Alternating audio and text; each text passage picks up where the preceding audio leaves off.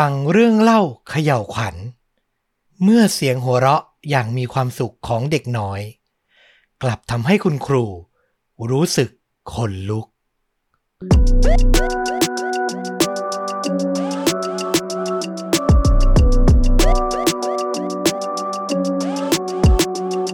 สวัสดีครับ ยินดีต้อนรับเข้าสู่ The A Files พอดแคสต์ที่จะมาเล่าเรื่องสั้นลุ้นระทึกหลากหลายหัวข้อ ก็เป็นรายการเดี่ยวของต้อมจากช่องชวนดูดะนะครับ ไม่ได้พบกันใน The Files มานานเลย ห่างหายไปน่าจะมีเกือบเกือบสองเดือนได้เนอะก็คิดถึงคุณผู้ฟังทุกคนเหมือนกัน แล้วสำหรับใครที่อาจจะไม่เคยฟังรายการนี้ ผมก็สรุปสั้นๆ ให้นิดนึงว่า อาจจะไม่เหมือนกับเรื่องจริงยิ่งกว่าหนังคาดจริงยิ่งกว่าหนังสักเล็กน้อย คือ 2 รายการนั้นที่ผมจัดกับฟลุกเนี่ยจะนำเรื่องจริงข่าวจริงมาเล่านะครับผม ก็สามารถไปสืบค้นหาข้อมูลต่อได้ แต่สำหรับ The EH! Files ต้อมจะนำเรื่องราวมาจากเว็บบอร์ด จากเรื่องเล่าต่างประเทศในประเทศ มันจะมีความลุ้นระทึก แต่ข้อมูลเนี่ยเป็นเรื่องจริงหรือเปล่าอันนี้ไม่ confirm นะครับ อยากให้รับฟังเพื่ออัธรสความบันเทิงซะมากกว่า เรียกว่ารีแลกซ์ลงจากรายการหลัก ที่จัดกัน 2 คนก็แล้วกันนะครับผม แต่รับประกันเลยว่าผมพยายามคัดเลือกเรื่องที่มันฟังแล้ว make sense แล้วก็ยังนึกภาพตามได้ เหมือนกับทุกรายการที่เราทำเลยสำหรับวันนี้หัวข้อที่ผมตั้งเอาไว้ก็คือ อยากจะเล่าเรื่องสยองขวัญ เรื่องลึกลับดูบ้าง หลังจากที่เล่าเรื่องเคสต่างๆ มาเยอะแล้วอะเนาะ วันนี้ลองมาฟังเรื่องราวที่มันอาจจะหาคำอธิบายในทางวิทยาศาสตร์ไม่ได้กันดูบ้าง เท่าที่เห็นก็มีคุณผู้ฟังหลาย ๆ คนคอมเมนต์มาอยากจะฟังเรื่องราวลี้ลับกันพอสมควร ตอมก็เลยไปคัดเลือกเรื่องมาจากเว็บบอร์ดชื่อดังของอเมริกาอย่าง Reddit มักจะมีเรื่องเล่าสยองขวัญระทึกขวัญ มาถ่ายทอดให้ฟังกันเสมอๆ แล้วไปเจอเรื่องนี้ที่เจ้าของกระทู้เพิ่งโพสต์มาประมาณ 1 เดือนเท่านั้น ได้รับความนิยม และพออ่านไปต้องบอกว่าผมเนี่ยขนลุกสู้ขึ้นมาเลย คือนึกภาพตามแล้วมันสยองตามมากๆ ก็เลยไม่อยากจะพลาดที่จะมาเล่าให้เหล่าคุณผู้ฟังชาวโชดูดะได้รับฟังกัน เป็นเรื่องเล่าที่เล่าโดยเจ้าของกระทู้ที่ใช้ชื่อว่าคุณอัลเฟรด เลฮาเยมครับ ผมไม่แน่ใจนะว่าเป็นชื่อจริงของเขาหรือเป็นนามแฝง เอาเป็นว่าอย่างที่บอกไปฟังเพื่อความบันเทิงแล้วก็อรรถรสนะครับ คุณอัลเฟรดเนี่ยไม่ได้บอกอายุไว้ในกระทู้ที่พิมพ์เล่ามาแน่ชัด แต่ให้ผมเดาผมว่าน่าจะมีประมาณ 70-80 ปีแล้ว เพราะอะไร เพราะเขาเนี่ยเล่าเรื่องย้อนกลับไปในช่วงที่เขาวัยรุ่น ในช่วงปี 1960 คุณอัลเฟรดเริ่มเรื่องราวด้วยการบอกว่าสำหรับเขาที่อยู่ในวัยชาราเนี่ยสิ่งหนึ่งที่มักจะโดนลูกหลานถามถึงเสมอก็คือ เรื่องเล่าประสบการณ์ในวัยหนุ่มเนาะ แล้วคุณอัลเฟรดเนี่ยมีเอกลักษณ์ ไม่ใช่เอกลักษณ์สิ ต้องบอกว่า มีแผลเป็นที่ค่อนข้างน่าสนใจ คือแผลเป็นของเขาเนี่ย มันจะเต็มทั้งบริเวณแขน เป็นรอยนะ ลามไปจนถึงใบหน้าเลย คือใบหน้าเนี่ยจะมีร่องรอยที่รู้ว่าประสบอุบัติเหตุ หรือเหตุการณ์ที่ร้ายแรงมาก ๆ ผ่านมาอยู่คุณอัลเฟรดบอกว่าเขาไม่เคยเล่าเรื่องราวที่เกิดขึ้นกับตัวเองให้ใครฟังเลยครับ ยกเว้นภรรยาเท่านั้น พอมีลูก ลูกโตมาก็พยายามถามเสมอเลยว่า เนี่ยพ่อไปเจออะไรมาเล่าได้ไหม คุณอัลเฟรดก็บอกว่าเขาจะค่อนข้างโมโห แล้วก็จะขึ้นเสียงกลบเกลื่อน คือไม่ยอมเล่าอะไปซัดทุกครั้ง ต้องบอกว่าเป็นประสบการณ์ที่คงยากจะลืมเลือน แล้วก็คงเจ็บปวดมากทีเดียว แต่พอมาถึงยุคปัจจุบันเนี้ยคุณอัลเฟรดก็มีหลานคนโปรดคนหนึ่งเป็นหลานชายคนโตครับ ชื่อว่าคุณเดวิดคุณเดวิดเนี่ย ก็นำเครื่องดื่มแอลกอฮอล์เนาะมาเป็นของกำนันให้กับคุณปู่ของเขาว่าอย่างนั้นเถอะ แล้วก็มาเรียบเรียบเคียงๆถามอีกครั้ง คืออยากจะรู้เหลือเกิน ถึงเวลาหรือยังที่คุณปู่จะเล่าสักที แล้วในที่สุดคุณอัลเฟรดก็ตัดสินใจจะเล่าเรื่องนี้ให้หลานๆฟัง แล้วก็นำมันมาถ่ายทอดเป็นกระทู้ใน Reddit ด้วยนะครับ เริ่มต้นเรื่องราวย้อนไปในปี 1965 เริ่มจากการที่ประธานาธิบดีคนหนึ่ง ของสหรัฐอเมริกาที่ชื่อว่าลินดอนบีจอห์นสันครับ มีโอกาสได้ไปกล่าวสุนทรพจน์ ปลุกใจเกี่ยวกับความสำคัญของการศึกษา แล้วก็ความเสมอภาค ให้กับนักศึกษาที่กำลังจะเรียนจบได้รับฟัง ซึ่งคุณอัลเฟรดก็เป็นหนึ่งในนั้น พอฟังแล้วมันฮึกเหิมอะ่ะพอเรียนจบมาเขาก็เลยตัดสินใจ ที่จะเป็นครูอาสาไปทำงานร่วมกับหน่วยงานองค์กรไม่แสวงผลกำไรที่ชื่อว่า Teacher Corps ซึ่งเป็นองค์กรที่จัดตั้งขึ้นเพื่อส่งครูอาสาไปให้การศึกษากับผู้ที่อยู่ห่างไกล ว่าอย่างนั้นเถอะ ซึ่งในยุค 60 ในปี 1965 นั้น สหรัฐอเมริกาก็ยังอยู่ในช่วงพัฒนา ยังมีสถานที่ที่ค่อนข้างด้อยโอกาส อยู่หลายที่หลายเมืองหลายรัฐเลยทีเดียวนะ โดยเฉพาะในรัฐที่อยู่ใกล้ชายแดน และเมืองที่คุณอัลเฟรดไปทำหน้าที่ครูอาสาก็คือเมืองซานตาครูส รัฐเท็กซัสครับ ซึ่งในยุคนั้นเขาเล่าว่ามันเป็นเมืองที่ห่างไกลความเจริญมากๆ ชาวบ้านส่วนใหญ่ถ้าไม่ใช่ชาวอเมริกัน ก็จะเป็นผู้อพยพชาวอเมริกาใต้ ย้ายมาจากเม็กซิโก ซึ่งเป็นพรมแดนที่อยู่ติดกับรัฐเท็กซัส หรือมาจากหลากหลายประเทศอื่นๆ แล้วก็จะไม่ค่อยมีความรู้ พูดภาษาอังกฤษอาจจะยังไม่คล่องเลยด้วยซ้ำโรงเรียนที่คุณอัลเฟรดต้องไปประจำเนี่ย เป็นโรงเรียนก่ออิฐสีแดงสองชั้นเล็กๆเลยครับ อยู่ปลายสุดถนนลูกรังความยาวหนึ่งไมล์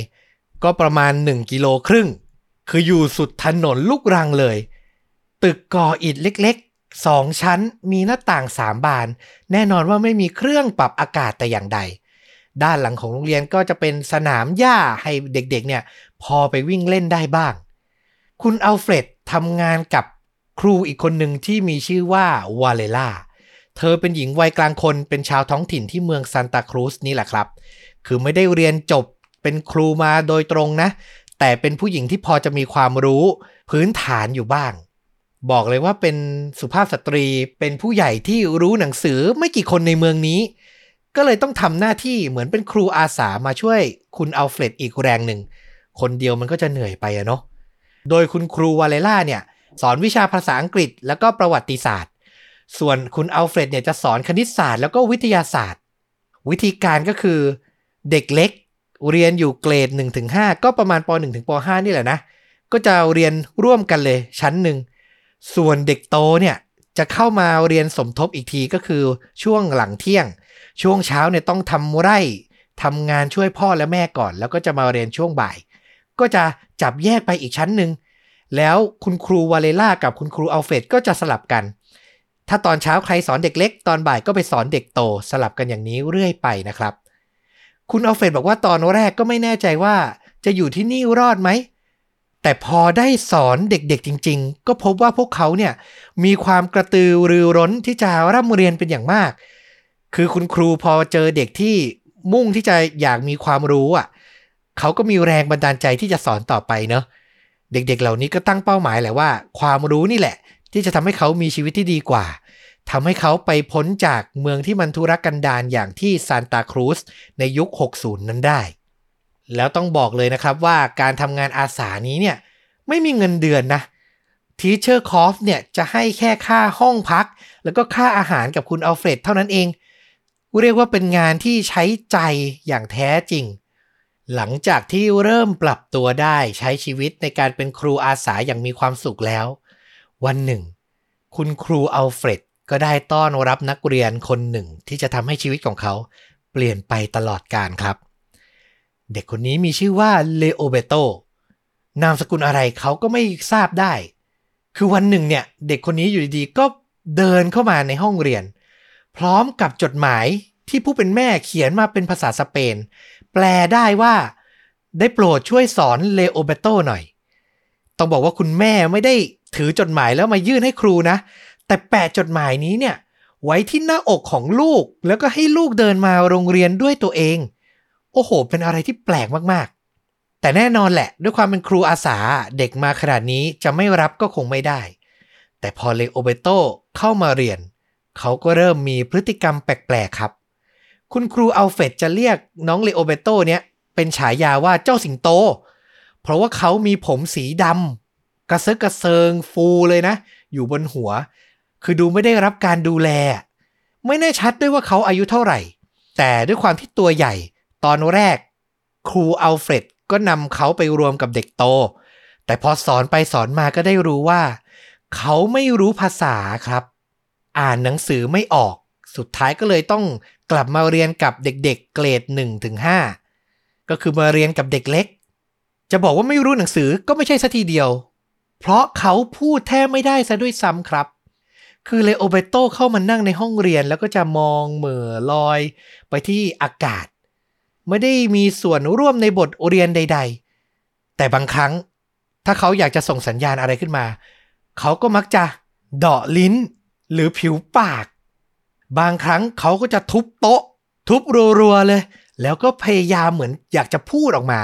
แต่ก็สื่อสารออกมาเป็นคำไม่ได้ แล้วที่สำคัญเด็กชายเลโอเบโตเนี่ย อยู่ไม่ค่อยเป็นสุขครับ ยุกยิกยุกยิกตลอดเวลา คือคุณอัลเฟรดเนี่ยเล่าให้เห็นภาพประมาณว่าเหมือนมีมดคันไฟอะอยู่ในเสื้อผ้าของเลโอเบโตตลอดเวลาคือต้องยุกยิก ขยุกขยิกอยู่ตลอด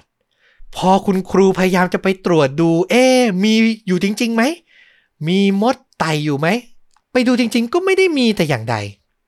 คือดูจากอากับกิริยาแล้วอะผมว่าน้องเลโอเบโตเนี่ยเขาก็คงมีอาการป่วยนั่นแหละ ซึ่งนั่นก็ทำให้การปรับตัวอยู่ในโรงเรียน การครบกับเพื่อนเนี่ยเป็นไปได้ยากมากๆ ต่อให้เป็นเด็กเล็กนะ แต่เพื่อนๆก็ไม่มีใครสนใจเลโอเบโตสักเท่าไหร่ คุณครูเห็นอย่างนี้ พยายามสอนเท่าไหร่ มันก็ไม่ค่อยได้ผล พอจับน้องเขามารวมกับเด็กปกติ ก็ดูเหมือนจะไม่ได้ส่งผลดีต่อเขาแต่อย่างใด คือสุดท้ายทั้งคุณครูอัลเฟรดและคุณครูวาเลล่าก็ตัดสินใจว่า ต้องคุยกับผู้ปกครองของน้องเขาสักหน่อย จะได้หาบทสรุปร่วมกันว่าจะทำอย่างไรดี ถึงจะมีประโยชน์กับน้องเขามากที่สุด แต่สิ่งที่เกิดขึ้นคือ คุณครูผู้หญิงอย่างคุณครูวาเลล่า พยายามจะตามเลโอเบโตกลับบ้านนะ แต่ตามอย่างไรก็ตามไม่ทัน คือพอเลิกเรียน เขาจะเดินแบบเร็วมากๆ แล้วก็หายไป วันต่อมาอะอยากจะกลับบ้านด้วยและ ก็จูงมือเลโอเบโตเลยแล้วบอกเนี่ย วันนี้พาคุณครูกลับบ้านด้วยนะ ขอไปพบพ่อ พบแม่ของเธอหน่อย แต่สิ่งที่เกิดขึ้นคือเลโอเบโตจะไม่ยอมเดินออกจากห้องเรียนไปครับ คือถ้ามีใครจับมือเขาไว้พยายามจะเดินไปด้วย เขาจะไม่ยอมเดินจะไม่ก้าวเดินเลยแม้แต่น้อย แปลกมากๆเลยเนาะแต่พอคุณครูปล่อยมือเมื่อไหร่เลโอเบโตก็จะวิ่ง แล้วก็หนีกลับบ้านไปเพียงลำพัง ทีนี้แผนการต่อมาก็คือต้องไปสอบถามเหล่าชาวบ้านในเมือง ว่ามีใครรู้จักผู้ปกครองของน้องเลโอเบโตบ้างไหม สรุปว่าไม่มีใครรู้เลยครับ เป็นอะไรที่ลึกลับมากๆ คือเหล่าชาวบ้านอะเห็นเลโอเบโตเนี่ยตั้งแต่เด็กนะ แต่ไม่เคยเห็นเลยว่าเขาอยู่ที่ไหน อยู่กับใคร เวลามันก็ผ่านไป เด็กชายก็ยังคงมาร่ำเรียนที่โรงเรียนนี้สม่ำเสมอจนกระทั่งถึงเช้าวันหนึ่งในฤดูใบไม้ผลิครับ ในขณะที่อาจารย์อัลเฟรดกำลังสอนเด็กโตอยู่ อยู่ดีๆ คุณครูวาเลล่าก็เดินขึ้นบันไดมา สีหน้าท่าทางเนี่ยดูหงุดหงิดอย่างเห็นได้ชัด เขาขอความช่วยเหลือจากคุณครูอัลเฟรดให้ไปดูเลโอเบโตหน่อย เพราะว่าเด็กน้อยเนี่ยร้องไห้ไม่ยอมหยุด พอคุณครูอัลเฟรดเดินลงไปที่ชั้นล่าง ก็เห็นเด็กชายเนี่ยร้องไห้สะอึกสะอื้นอยู่ที่มุมห้อง น้ำหูน้ำตา น้ำมูก ไหลหยดย้อยเป็นการใหญ่ คุณครูเพื่อนเพื่อนพยายามปลอบประโลมทำอย่างไร ก็ไม่หยุดร้องสักทีในที่สุด คุณครูอัลเฟรดเนี่ยก็เลยต้องจูงน้องเลโอเบโตออกไปที่บริเวณ นอกชั้นเรียนนอกตึกเรียน ให้เขาได้สงบสติอารมณ์ พยายามปลอบต่อ แต่พูดอย่างไร เด็กน้อยก็ไม่หยุดครับ ยังคงร้องไห้อยู่อย่างนั้น จนในที่สุดคุณอัลเฟรดตัดสินใจ ใช้มือเนี่ย ตีไปที่หลังของน้องเลโอเบโตหนึ่งที ผมเข้าใจว่าคงไม่ได้ใช้กำลังแรงอะไรมากหรอกแต่เหมือน อยากจะตีให้รู้ตัวว่าพอได้ยัง หยุดได้หรือยัง แล้วสิ่งที่เกิดขึ้นมันทำให้เขาค่อนข้างขนลุกครับ คือเหมือนมันไปโดนสวิตไฟเลย ตีปึ๊กสวิตปิดเลโอเบโตหยุดร้อง แล้วก็หันมา เปลี่ยนเป็นสีหน้าที่มีรอยยิ้ม มองหน้าคุณครูซะอย่างนั้น แล้วจากนั้นเด็กน้อยก็เริ่มส่งเสียงหัวเราะ คือมันไม่ใช่เป็นเสียงหัวเราะที่มีความสุขนะ มันเหมือนเป็นเสียงหัวเราะกึ่งสะอื้น พูดง่ายๆเหมือนมันไม่ใช่ตัวเขาอะเหมือนมีบางสิ่งบางอย่างอยู่ในตัวเขา แล้วก็คลุ้มคลั่งขึ้นมา เดี๋ยวร้องไห้ แล้วหยุดแล้วก็กลับมาหัวเราะ ดวงตาของเลโอเบโตเบิกกว้างด้วยความหวาดกลัว จากนั้นเขาก็สุดตัวลง เหมือนจะหมดแรง แล้ววันนั้นทั้งวัน เด็กน้อยก็นอนหลับสนิท ตื่นมาอีกทีเนี่ยคือเลิกเรียนช่วงบ่ายช่วงเย็นแล้วอะ่ะ คือเหตุการณ์นี้มันทำให้คุณครูทนไม่ไหว เชื่อแล้วว่าไม่น่าจะสามารถดูแลน้องเขาให้ดีได้ ก็เลยตัดสินใจร่างจดหมาย เขียนรายละเอียดบอกคุณแม่ของน้องเลโอเบโตหน่อยว่า ถ้ามีเวลาว่างได้โปรดมาที่โรงเรียนมาพูดคุยกับคุณครูหน่อยได้ไหม คือเขียนเป็นภาษาอังกฤษ แล้วก็ให้คุณครูวาเลล่าที่มีความรู้ภาษาสเปนเนี่ยแปลให้อีกครั้งหนึ่ง แล้วก็แปะบนตัวของน้องเลโอเบโตเนี่ยให้เดินกลับไป ไปส่งให้คุณแม่ได้อ่าน ผลตอบรับที่ได้กลับมาคือยังไงรู้ไหมครับเลโอเบโตเดินกลับมา พร้อมกระดาษจดหมายแปะไว้ที่เสื้อเขียนกลับมาว่า ลูกชายของฉันได้รับพรจากพระเจ้า คือเหมือนคุณแม่เขาไม่ได้มองว่าลูกมีความผิดปกติ ไม่ต้องการการดูแลพิเศษอะไรหรอก สอนเขาไปเถอะเขาอาจจะไม่เหมือนใคร เพราะเขาได้รับพรพิเศษมาอะไรประมาณนั้น คือผมเข้าใจได้นะสำหรับคุณแม่ลูกของตัวเองก็น่ารักสุด มีความสำคัญสุดนั่นแหละ แต่ในเรื่องนี้ผมก็รู้สึกว่าคุณแม่เขาก็ละเลยมากจนเกินไปอะ่ะ คือมันมีปัญหาเกิดขึ้นแล้วคุณครูเขาดูแลไม่ไหว มันต้องมาหาทางออกร่วมกัน ไม่ได้ปล่อยให้คุณครูเขาเป็นไปตามยถากรรมอย่างนี้ ในที่สุดทั้งคุณครูอัลเฟรดและคุณครูวาเลล่าก็ทนไม่ไหว อยากให้เด็กอะ่ะ ได้รับความเป็นอยู่และการดูแลที่ถูกต้องมากกว่านี้ ก็เลยตัดสินใจแจ้งไปที่ Child Welfare Service ก็เหมือนเป็นหน่วยงานที่ดูแลเยาวชน ที่อาจจะได้รับการเลี้ยงดูที่ไม่เหมาะสมนะครับ แล้วในที่สุดช่วงปลายสัปดาห์นั้นหลังเหตุการณ์เกิดขึ้น ก็มีตัวแทนเป็นพนักงานผู้ชายคนหนึ่งจากหน่วยงานสถานสงเคราะห์เนี่ยเดินทางมาถึงที่โรงเรียน แต่ปรากฏว่าผู้ชายคนนั้น ดูเป็นคนที่ไม่ค่อยเอาใจใส่ คือไม่ได้รักเด็ก ไม่ได้อยากมาช่วยแก้ปัญหาแบบจริงจังอะ คือมาอย่างเสียไม่ได้ แล้วคุณครูเอัลเฟดก็เล่าเลยว่าเห็นได้ชัดเลยว่าผู้ชายคนนี้น่าจะมีนิสัยที่ชอบเหยียดผิว ชอบเยาะเย้ย และมักจะแสดงความคิดเห็นที่ไม่สุภาพเกี่ยวกับชาวเมือง โอ้โห คือส่งคนที่นิกทีฟมาซ้ำเติมให้ปัญหามันมากขึ้นไปอีก คุณครูเอัลเฟดรู้สึกแล้วว่าการเชิญเจ้าหน้าที่สถานสงเคราะห์ไปเนี่ยน่าจะเป็นความผิดพลาด แต่ในเมื่อมาแล้ว ก็ต้องให้เขาทำงานก่อนนะเนาะก็เลยต้องเล่าเรื่องทั้งหมดที่พบเจอเรื่องราวของเด็กน้อยเลโอเบโตเนี่ย ให้เจ้าหน้าที่สถานสงเคราะห์ฟัง แล้วคุณอัลเฟรดก็บอกว่าจากนั้นเขาก็ไม่ได้มีส่วนเกี่ยวข้องกับเรื่องราวของน้องเลโอเบโตอีกเลย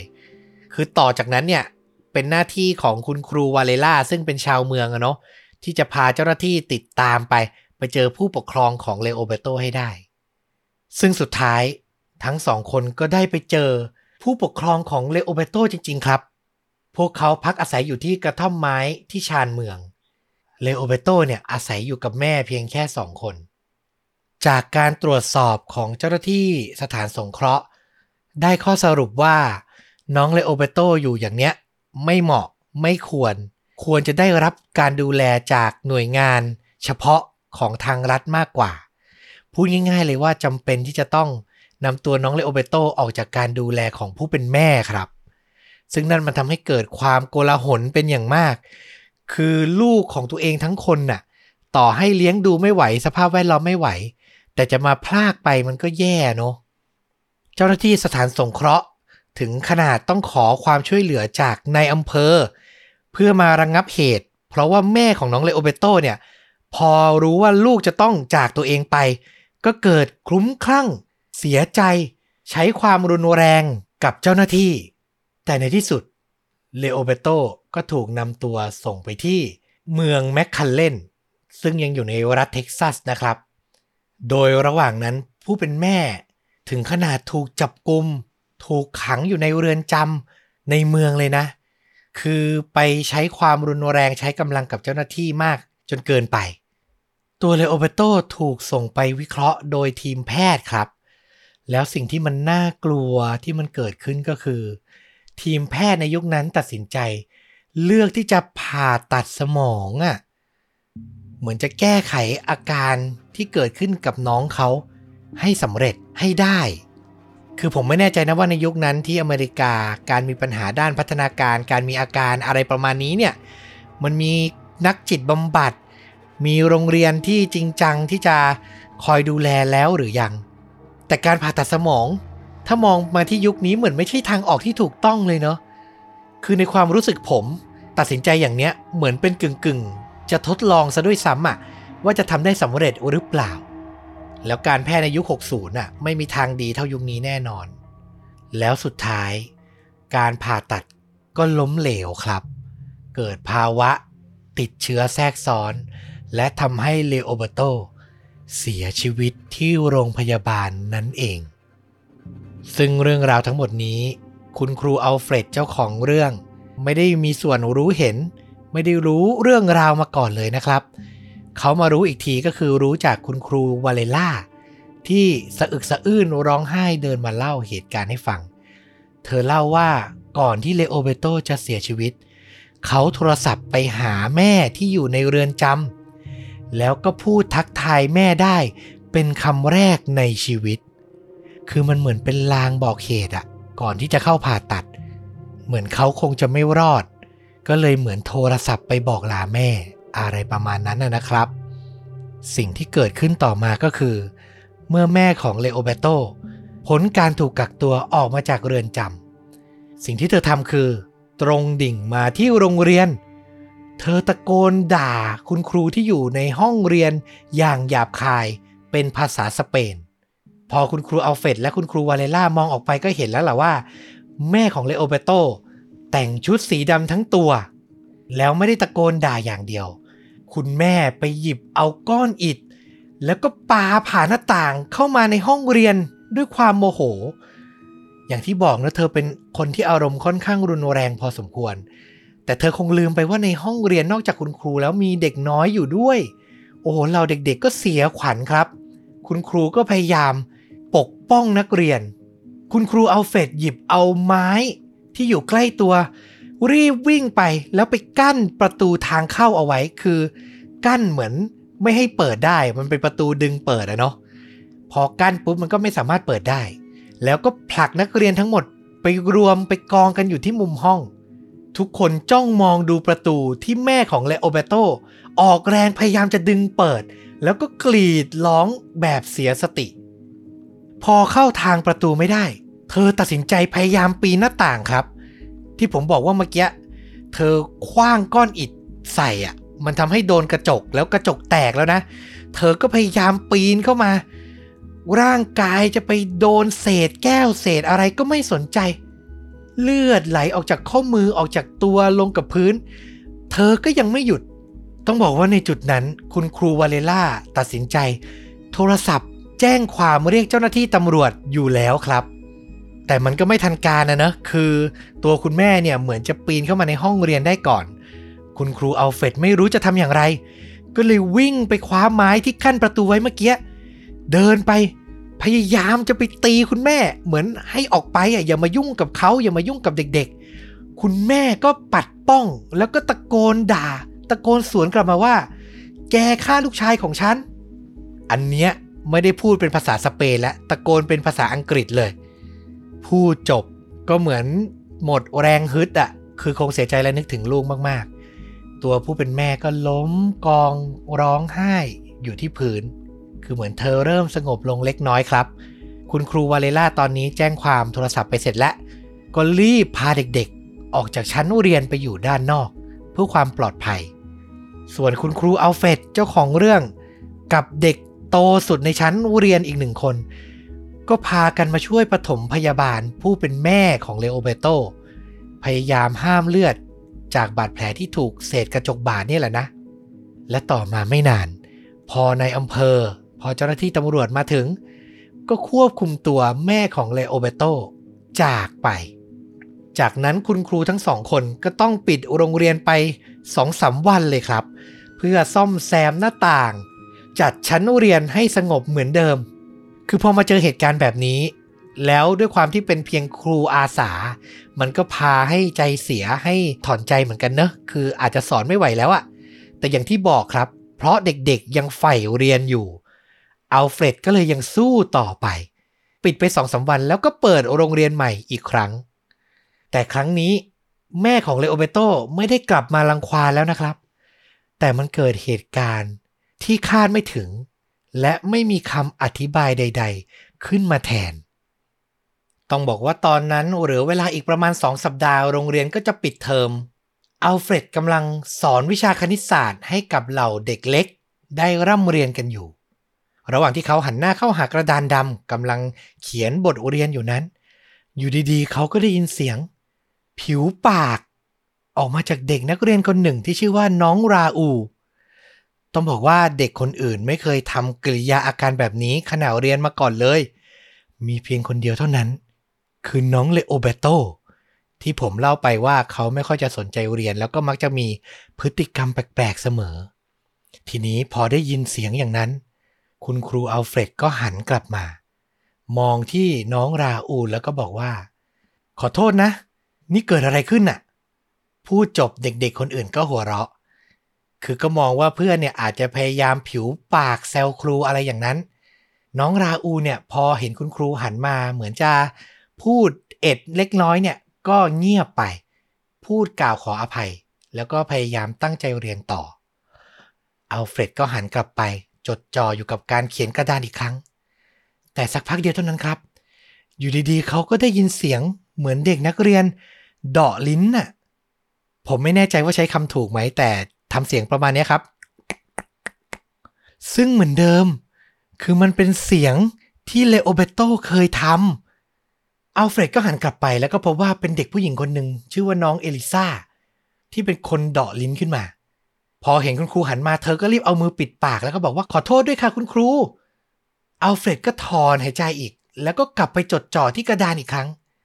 ทีนี้มาเป็นชุดใหญ่เลยครับ เด็กผู้ชายคนหนึ่งชื่อว่าพาโบรเริ่มทุบโต๊ะแล้วก็ร้องครวญคราง ซึ่งเหมือนเดิมอย่างที่ผมเล่าไปนี่มันคือพฤติกรรมของเลโอเบโตชัดๆ เหมือนเด็กเหล่านี้ควบคุมตัวเองไม่ได้ แสดงพฤติกรรมออกมาเรียนแบบออกมา แต่ไม่รู้ตัวว่าทำออกไปได้อย่างไร พอพาโบรเริ่มทุบโต๊ะร้องไห้ครวญคราง ทีนี้มาเป็นชุดเลยครับ ลาอูกลับมาผิวปากอีกครั้ง เอลิซากลับมาเดาะลิ้น ห้องเรียนเข้าสู่ความโกลาหล จนสุดท้ายคุณครูวาเลล่าที่สอนอยู่ที่ชั้นบน เดินลงมา แล้วก็ใช้ไม้เรียวเนี่ย มาฟาดลงที่โต๊ะ เสียงดังสนั่นเลย แล้วเหมือนนักเรียนทุกคนได้สติ แล้วก็เงียบลงพร้อม ๆกัน จากนั้นคุณครูอัลเฟรดทำอะไรไม่ถูกก็เลยบอกนักเรียนทุกคนว่า ขอเวลาคุณครูพักสักครู่ ออกไปเล่นที่สนามเด็กเล่นด้านนอกก่อนได้ไหม เด็กทุกคนก็เดินออกไป แล้วก็เล่นด้วยความสนุกสนานตามปกติ เหมือนไม่ได้เกิดอะไรขึ้นมาก่อนเลยวาเลล่ากับอัลเฟรดคุณครูทั้งสองคนก็ปรับทุกกันครับ แอบจุดบุหรี่ขึ้นมาสูบ ถอนหายใจแล้วก็บอกว่า ไม่เป็นไรนะ เดี๋ยวมันก็น่าจะค่อยๆดีขึ้น เดี๋ยวอาการของเด็กๆก็น่าจะหายไป แต่แน่นอนครับว่ามันไม่ได้หายไปเลย เช้าวันต่อมา เด็กนักเรียนผู้หญิงอีกคนชื่อว่ามาล่าวาสเคสเริ่มร้องไห้แล้วก็ควบคุมตัวเองไม่ได้ ระหว่างที่กำลังเรียนวิชาประวัติศาสตร์ คราวนี้คุณครูวาเลล่า คุณครูผู้หญิงเป็นคนสอน หาสาเหตุไม่เจอครับว่าอะไรที่ทำให้เธอเป็นแบบนั้น บอกให้หยุดร้องพยายามปลอบ ก็ไม่หยุด คือเธอมีอาการคลั่งอย่างแท้จริงเลย ทั้งกรีดร้องและสะอึกสะอื้นโดยไม่มีเหตุผล คืออาการของน้องมาล่าเนี่ยทำให้คุณครูวาเลล่าต้องออกไปสงบสติอารมณ์ที่นอกห้องเรียน คือไม่รู้จะทำอย่างไรอะ เป็นอย่างนี้กันอีกแล้ว แล้วอาการนี้มันคุ้นมากๆ มันรู้เลยว่า เป็นอาการของเด็กคนไหนก่อนหน้านี้ คุณครูวาเลล่าออกไปพัก คุณครูอัลเฟดพยายามมาสงบเหตุการณ์ แต่กลายเป็นว่ามันเป็นเหมือนโรคติดต่อครับ เด็กทุกคนกรีดร้องร้องไห้ครวญคราง ฟังไม่ได้สับขึ้นมา พร้อมๆกัน ต้องบอกว่ามันเหมือนอุปทานหมู่ทำเอาคุณครูอย่างอัลเฟรดต้องอุดหู แล้วก็สายหน้า ด้วยความไม่เชื่อว่า จะเกิดเหตุการณ์แบบนี้ขึ้น สิ่งที่ทำให้เด็กทั้งห้องสงบลงก็คือ เสียงกระแทกประตู ดังปั้ง คือคุณครูวาเลล่า พอออกไปสงบสติอารมณ์แล้วกลับมา ปิดประตูเอาแรงๆอะ่ะ แล้วเด็กทุกคนก็สงบลง คล้ายกับที่เกิดก่อนหน้านี้เลยเนาะที่พอใช้ไม้เรียวฟาดโต๊ะ เด็กถึงจะสงบ แล้วเชื่อไหมครับว่าหลังจากนั้น เด็กๆปกติไปทั้งวันจนถึงเวลาเลิกเรียน คือมันเป็นอาการร่วมกันที่อธิบายไม่ได้เลยว่าเกิดจากอะไรอะ่ะ แต่ที่แน่ชัดคือมันทำให้คุณครูทั้งสองคนเครียดเป็นอย่างมาก ถึงตรงนี้ความคิดที่ว่าอยากจะลาออกไปทำอาชีพอื่น ของอัลเฟรดเนี่ย ผุดขึ้นมาในหัวแบบชัดเจนมากๆ เขาถึงขนาดกลับไปฝันเห็นเลโอเบโตเลยอะ่ะ คือมันกดดันอยู่ในจิตใต้สำนึกมากๆ เช้าวันต่อมา อัลเฟรดเดินไปตามถนนลูกรังเพื่อไปโรงเรียนไปสอนอีกครั้ง ในวันนั้นเป็นวันที่มีเมฆมากอากาศหนาวเย็นผิดปกติ ทั้งๆที่อยู่ในช่วงกลางเดือนพฤษภาคม อย่างที่บอกคือกำลังจะปิดเทอมฤดูร้อนนะอัลเฟรดเล่าว่าเขาเนี่ยถึงขนาดต้องสงบสติอารมณ์ก่อนจะเริ่มสอนด้วยการจุดบุหรี่สูบก่อนจะเดินเข้าไปในห้องเรียน แล้วเด็กๆก็ทำให้เขาประหลาดใจครับ เพราะว่าวันนั้น กลายเป็นว่าไม่มีการออกอาการใด ๆ แม้แต่น้อย สงบสงเงียม นั่งเรียนกันไปอย่างปกติ จะบอกว่าปกติก็ไม่ใช่สักทีเดียว เพราะอัลเฟรดบอกว่า เหมือนเด็กๆจะเหม่อลอย แล้วไม่ได้สนใจบทเรียนของเขาแต่อย่างใด แต่นั่นแหละมันก็ดีกว่าที่จะเกิดอาการคุ้มคลั่งอย่างที่ผ่านๆมาเนาะหลังจากช่วงพักเที่ยง เด็กเล็กก็ไปรับประทานอาหารแล้วก็ไปเล่น รอเรียนช่วงบ่าย อัลเฟรดตัดสินใจเดินขึ้นไปที่ชั้นสองครับ อยากจะของีบหลับสักเล็กน้อย ก่อนที่ช่วงบ่ายเนี่ย เด็กโตที่ทำไร่ไถนาเสร็จเนี่ยจะมาเรียนบ้าง แต่ยังไม่ทันที่เขาจะได้หลับ อยู่ดีๆเขาก็ได้ยินเสียงจากชั้นล่างครับ เป็นเสียงโต๊ะเหล็ก ขูดกับพื้น เหมือนมีใครพยายามลากมันอย่างแรง แล้วก็ได้ยินเสียงหัวเราะของเด็กๆดังขึ้นมาอัลเฟรดยังไม่ได้รู้สึกอะไร เพราะรู้ดีว่า คุณครูอีกคนอย่างวาเลล่าเนี่ย ชอบปล่อยมุกตลกให้เด็กๆ ได้อารมณ์ดีกันอยู่เสมอ แต่แล้วจากเสียงหัวเราะ อยู่ดีๆ มันก็ถูกแทรกด้วยเสียงกรีดร้อง ตามด้วยเสียงโต๊ะหรือเสียงข้าวของกระแทกกันอย่างรุนแรง อัลเฟรดรีบวิ่งลงไปดูว่าเกิดอะไรขึ้น ภาพที่เขาเห็นมันน่าสยดสยองมาก เขาเห็นเด็กๆ รุมล้อมกันอยู่บนตัวของคุณครูวาเลล่า แล้วพยายามใช้นิ้วมือใช้กรงเล็บเนี่ย ฉีกคุณครูออกเป็นชิ้นๆน่ะ อย่างนั้นเลย คือขีดข่วนไปทั่วร่างกายของคุณครูวาเลล่าเลย เธอพยายามตะโกนร้องบอกคุณครูอัลเฟรดว่าช่วยฉันด้วย กรีดร้องด้วยเสียงอันดัง อัลเฟรดก็วิ่งเข้าไป พยายามจะดึงเด็กบางคนออกมาจากร่างของเธอ แต่ร่างกายของพวกเขามันหนักเหมือนก้อนหินเลย ดึงเท่าไหร่ ก็ไม่มีทีท่าว่าจะลุกออกมา เด็กบางคนเนี่ย หันมาเอาแขนสะบัดใส่ตัวครูอัลเฟรดจนเขาเนี่ยกระเด็นเสียหลักออกมาด้วยซ้ำสุดท้ายสิ่งที่เขาทำได้คือเฝ้าดูอย่างหมดหนทาง มองดูเด็กนักเรียนตัวเล็กๆอะครับป .1 ถึงป .5 เนี่ยทำร้ายคุณครูวาเลล่า ใช้คำว่า ฉีกร่างของเธอเป็นชิ้นเล็กชิ้นน้อยอะ เธอพยายามกรีดร้อง ออกแรงทั้งเวียงแขนเตะขา จนหมดเรี่ยวแรง แล้วก็ร้องครวญคราง เหมือนสัตว์ที่ได้รับบาดเจ็บเวลาโดนในพลานล่าสัตว์อย่างนั้นเลย อัลเฟรดพยายามรวบรวมสติอีกครั้ง แล้วก็วิ่งกลับไป ไปดึงร่างเด็กๆ แล้วตะโกนบอกให้พวกเขาหยุด แต่สิ่งที่เกิดขึ้นหลังจากนั้นคือ พวกเขาหันมา แล้วมารุม ใช้นิ้วเนี่ยขีดข่วนใบหน้าและร่างกายของคุณครูอัลเฟรดแทน คือเหมือนจัดการคุณครูวาเลล่าจนเธอ หมดเรี่ยวแรงไปแล้ว ก็เปลี่ยนเป้าหมาย อัลเฟรดบอกว่า เขาใช้เท้า เตะเด็กกระเด็นออกไปอะ ได้คนสองคน แต่สุดท้ายก็สู้แรงเด็กที่เหลืออยู่ไม่ไหว คือเหมือนตอนนี้เหล่าเด็กน้อยเหล่านี้ไม่ใช่ตัวเอง แต่เป็นเหมือนสัตว์ร้ายที่พร้อมจะขย่ำเหยื่อให้แหลกคามืออัลเฟรดเล่าว่าก่อนที่เขาจะหมดสติไป ภาพสุดท้ายที่เขามองไปเห็นคือ ร่างคุณครูวาเลล่า สั่นกระตุก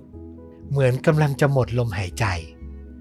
แล้วจากนั้นคุณครูอัลเฟรดก็สิ้นสติแน่นิ่งไป เช่นเดียวกัน เขาตื่นมาอีกครั้ง แล้วพบว่าตัวเองอยู่ในโรงพยาบาลในเมืองแมคคัลเลน ก็คือโรงพยาบาลเดียวกับที่น้องเลโอเบโตได้รับการรักษาการผ่าตัดสมองนะครับ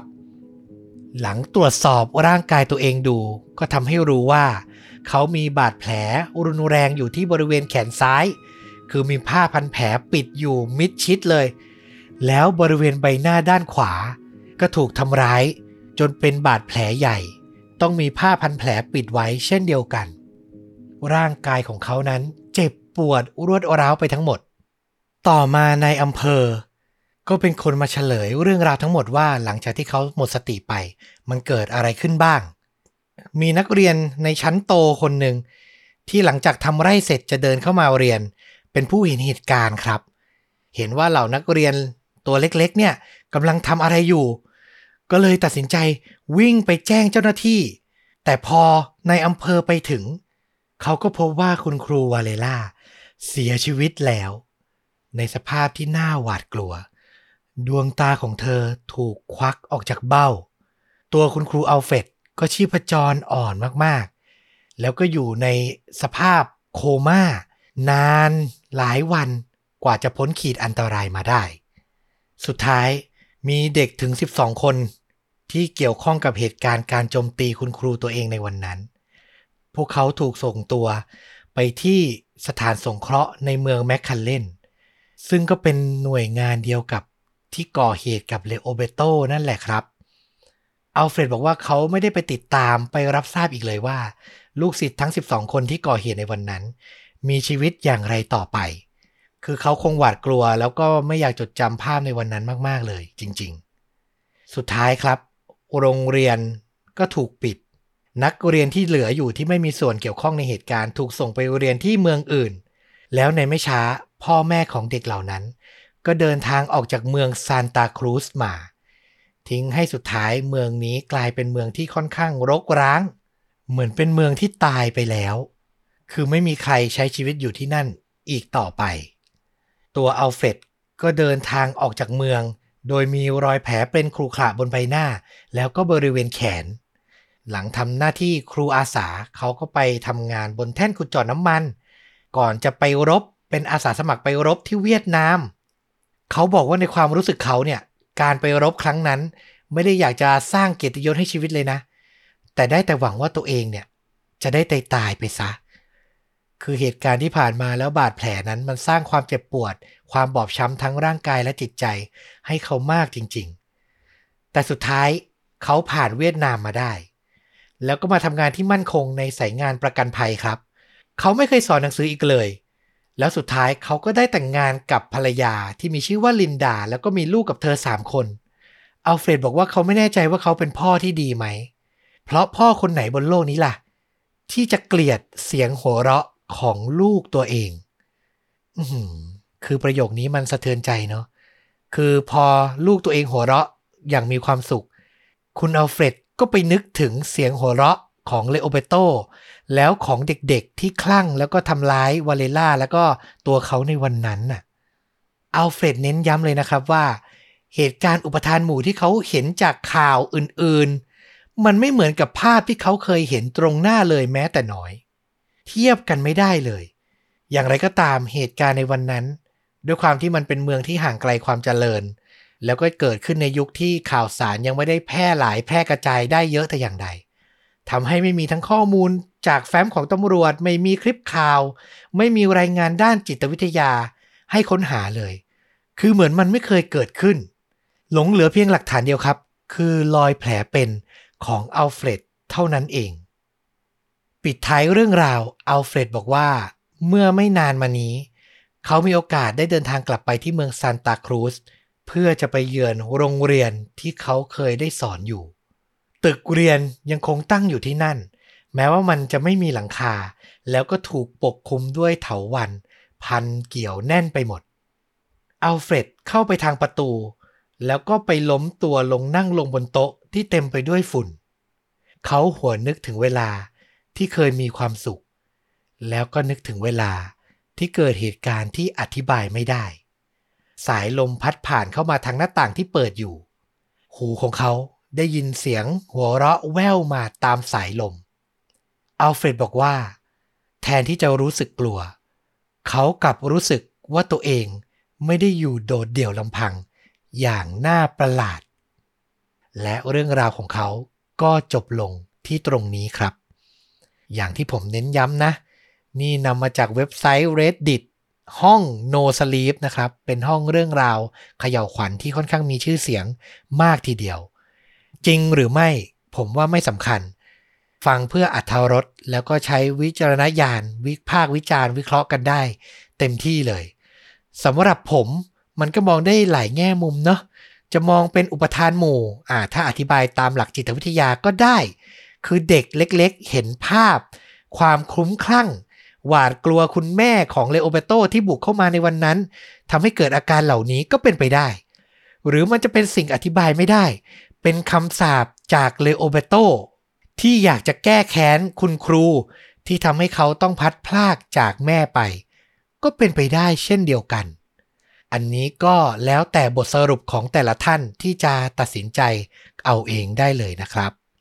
และนี่ก็คือเรื่องราว The X Files ในตอนนี้ หวังว่าจะถูกใจชาวชนดูดะไม่มากก็น้อยนะครับ เช่นเคยสามารถสนับสนุนต้อมกับฟลุก